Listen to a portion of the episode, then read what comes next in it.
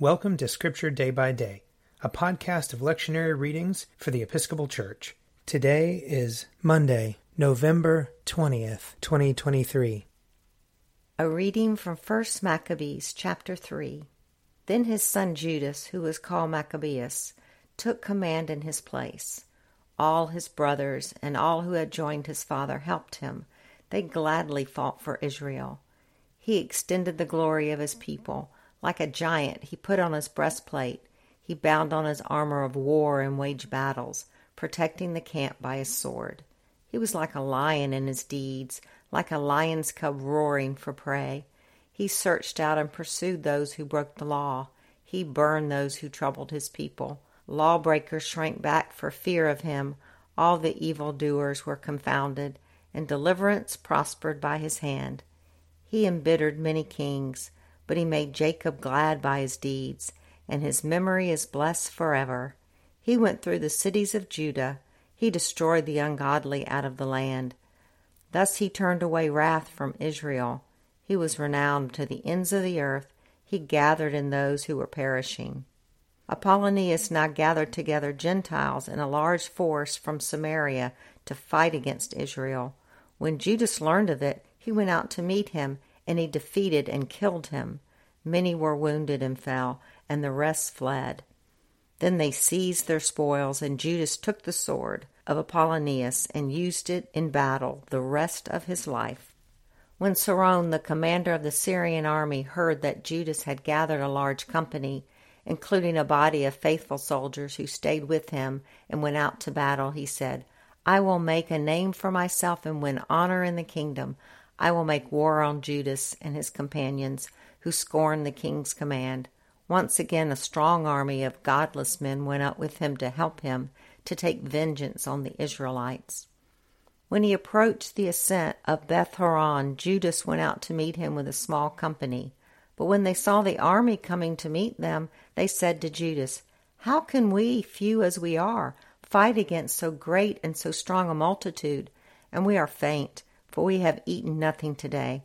Judas replied, It is easy for many to be hemmed in by few, for in the sight of heaven there is no difference between saving by many or by few. It is not on the size of the army that victory in battle depends, but strength comes from heaven. They come against us in great insolence and lawlessness to destroy us and our wives and our children and to despoil us, but we fight for our lives and our laws. He himself will crush them before us. As for you, do not be afraid of them. When he had finished speaking, he rushed suddenly against Seron and his army, and they were crushed before him. They pursued them down the descent of Beth Horon to the plain.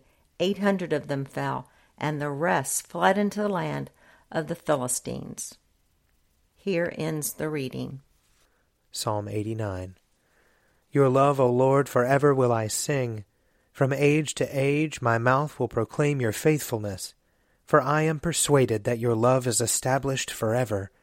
You have set your faithfulness firmly in the heavens. I have made a covenant with my chosen one. I have sworn an oath to David my servant. I will establish your line forever, and preserve your throne for all generations. The heavens bear witness to your wonders, O Lord and to your faithfulness in the assembly of the holy ones.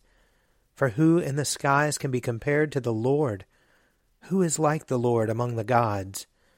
God is much to be feared in the council of the holy ones, great and terrible to all those round about him. Who is like you, Lord God of hosts? Almighty Lord, your faithfulness is all around you. You rule the raging of the sea, and still the surging of its waves. You have crushed Rahab of the deep with a deadly wound. You have scattered your enemies with your mighty arm. Yours are the heavens, the earth also is yours. You laid the foundations of the world and all that is in it. You have made the north and the south. Tabor and Hermon rejoice in your name. You have a mighty arm. Strong is your hand, and high is your right hand. Righteousness and justice are the foundations of your throne. Love and truth go before your face. Happy are the people who know the festal shout. They walk, O Lord, in the light of your presence. They rejoice daily in your name.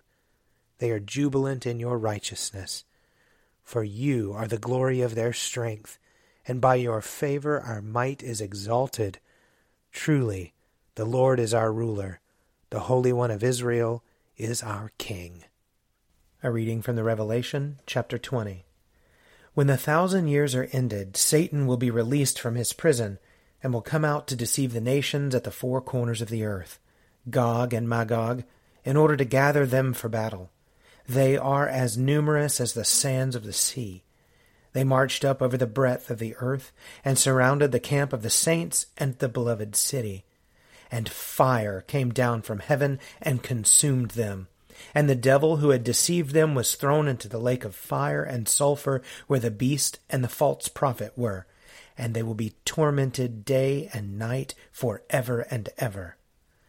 Then I saw a great white throne and the one who sat on it, the earth and the heaven fled from his presence, and no place was found for them. And I saw the dead, great and small, standing before the throne, and books were opened.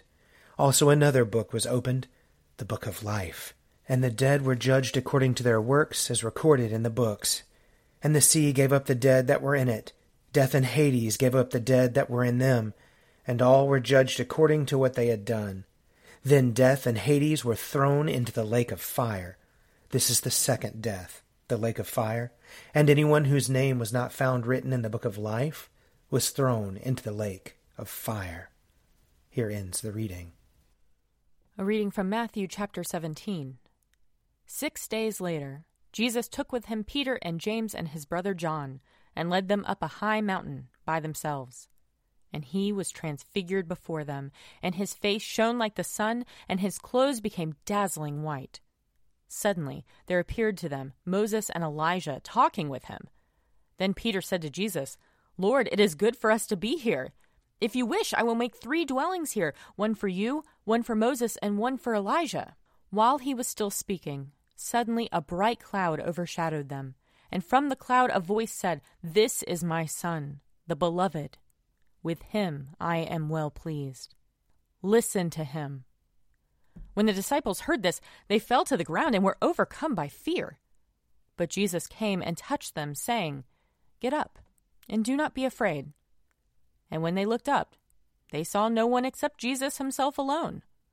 As they were coming down the mountain, Jesus ordered them, Tell no one about the vision until after the Son of Man has been raised from the dead. And the disciples asked him, why then do the scribes say that Elijah must come first? He replied, Elijah is indeed coming and will restore all things. But I tell you that Elijah has already come, and they did not recognize him, but they did to him whatever they pleased. So also the Son of Man is about to suffer at their hands. Then the disciples understood that he was speaking to them about John the Baptist. Here ends the reading. If you would like to read a meditation based on these readings, check out Forward Day by Day, available as a print subscription, online, or podcast. I'm Father Wiley Ammons, and this podcast is brought to you by Forward Movement. Learn more about our work to inspire disciples and empower evangelists at www.forwardmovement.org.